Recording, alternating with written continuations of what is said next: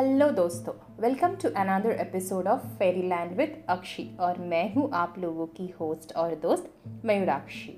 तो आज हम लोग फिर से बात करेंगे फोर आवर वीक के बारे में. पिछले हफ़्ते हम लोगों ने बात किया था बेसिक बुक के बारे बेसिक बुक जो है, उसके बारे में.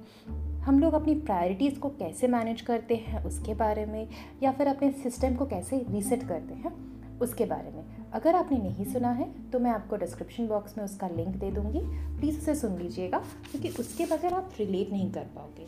पार्ट टू इसलिए ज़रूरी था क्योंकि अगर आपको पूरा बुक का ओवरव्यू चाहिए तो मुझे ये बेसिक कॉन्सेप्ट टच करने पड़ेंगे।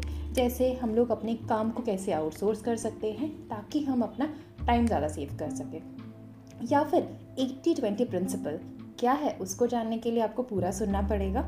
और लो इन्फॉर्मेशन डाइट कैसे हम अपने इन्फॉर्मेशन डाइट को मेंटेन करते हुए, सब कुछ करते हुए एक फ्रीडम पा सकते हैं और उस फ्रीडम को पाने के बाद भी उस टाइम को सही से यूटिलाइज कर सकते हैं।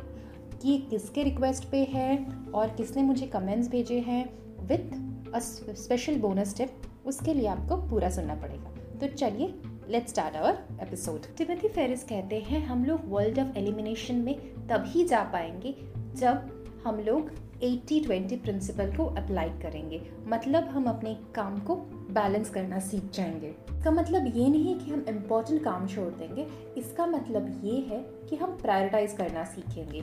जो हमारे लिए सबसे इम्पोर्टेंट होगा, वो काम हम पहले करेंगे और जो उससे कम इम्पोर्टेंट होगा, उसको हम उसके बाद में करेंगे। बिकॉज़ बहुत बार ऐसे होता है कि हम अनइम्पॉर्टेंट काम में इतना उलझ जाते हैं कि इंपॉर्टेंट काम को हम नज़रअंदाज कर देते हैं। और फिर डे एंड में हमें याद आता है कि ये तो सबसे ज़्यादा इंपॉर्टेंट था, हम वही भूल गए हैं।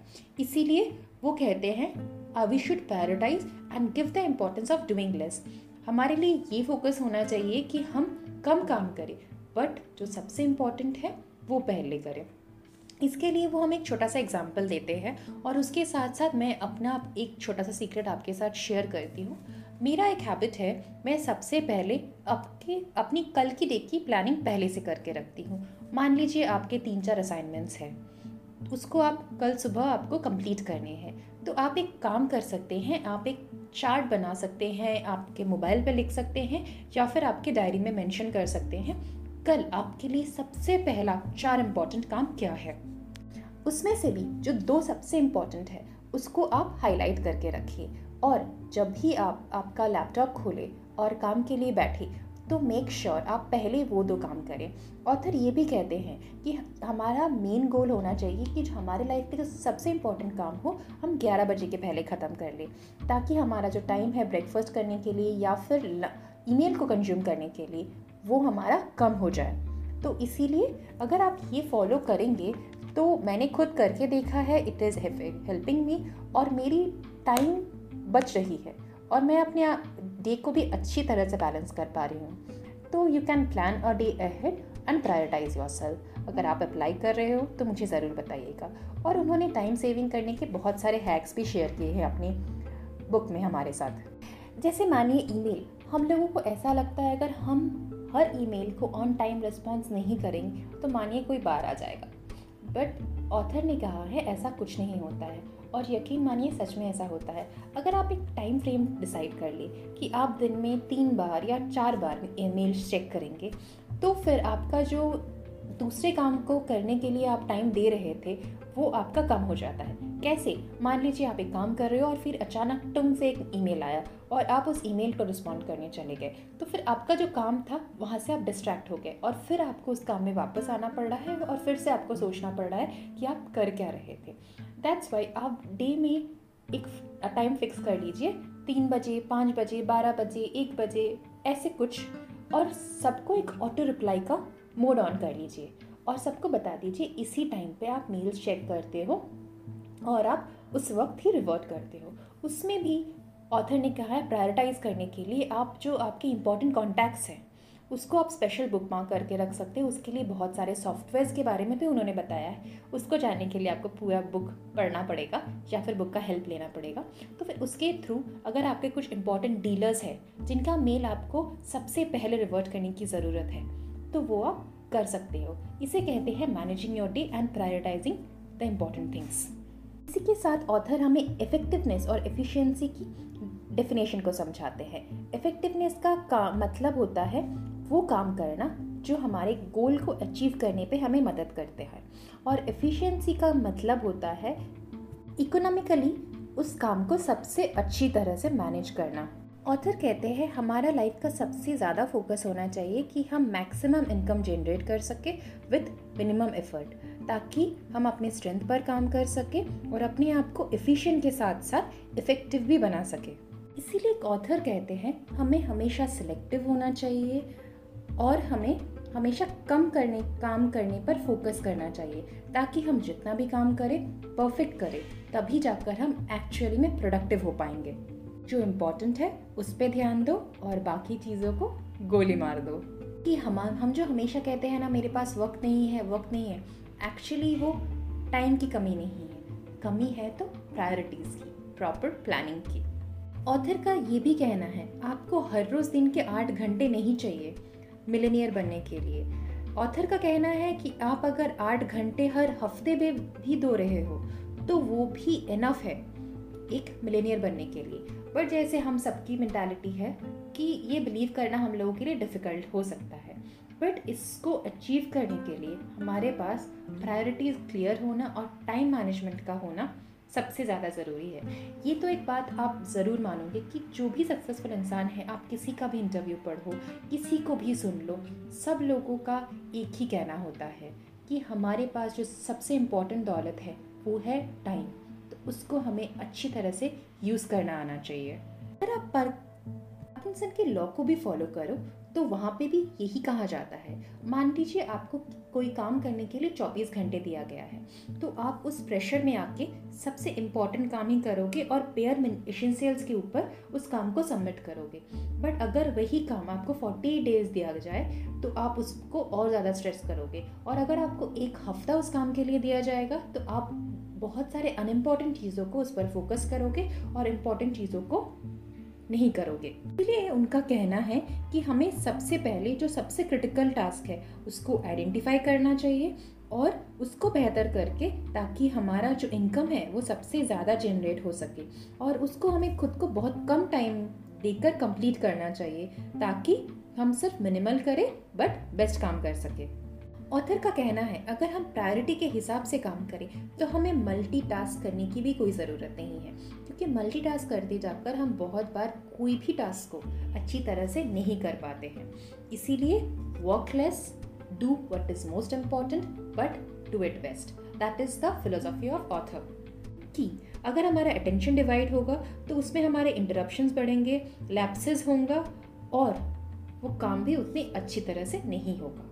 So focus on one task and do it well उसके बाद हम चलते हैं लो इन्फॉर्मेशन डाइट की तरफ़। जैसे हम अपनी कैलोरी को कंट्रोल करते हैं, हम लोग अपने माइंड को क्या कंज्यूम करवाते हैं, उसके बारे में कुछ कंट्रोल नहीं करते। हम लोग न्यूज़पेपर उठा लेते हैं, मै बिज़नेस मैगजीन उठा लेते हैं और सब कुछ कचरे के डब्बे की तरह अपने माइंड पे डालते हैं। अगर हम लोग खाने के वक्त कैलोरी माप सकते हैं तो बेचारे माइंड को भी थोड़ा सा रिलैक्स कर देते हैं। उसको भी थोड़ा सा बोलते हैं कि, भैया, तुझको हम इतना ही आज खाना देंगे। क्योंकि अगर आपके माइंड पे भी आप कचरा भरोगे तो आप प्रायोरिटाइज कैसे करोगे? इसके लिए ऑथर हमें कुछ स्टेप्स बताते हैं।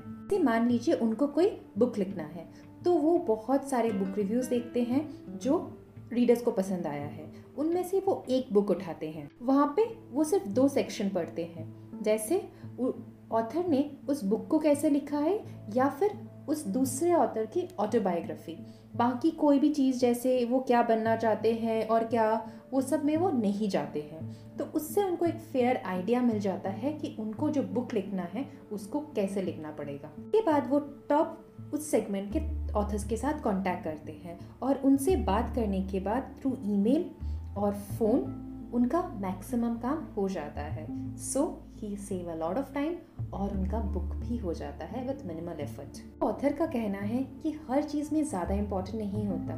कभी कभार कम भी अच्छा होता है। अगर आपको कोई चीज़ बोरिंग लग रही है और आपको लग रहा है ये अनप्रोडक्टिव है तो उस चीज़ को वहीं पे बंद कर दीजिए। अगर आपके पास इंफॉर्मेशन तो बहुत सारे है बट वो आपके किसी काम का नहीं है। मान लीजिए मैं पर्सनली आपको एक एग्जांपल बोलती हूँ। कौन से स्टार ने, कौन से स्टार का बेटा कहाँ पे क्या कर रहा है? वो इन्फॉर्मेशन एंटरटेनिंग हो सकता है बट शायद आपके लाइफ को इम्प्रूव करने के लिए उतना ज़्यादा वैल्यूएबल नहीं है। तो अगर इस तरह की इन्फॉर्मेशन आप थोड़ा कंज्यूम करेंगे तो शायद आपके लिए अच्छा हो सकता है। ये मेरा व्यू था। आप लोग ज़रूर आपका व्यू रख सकते हो।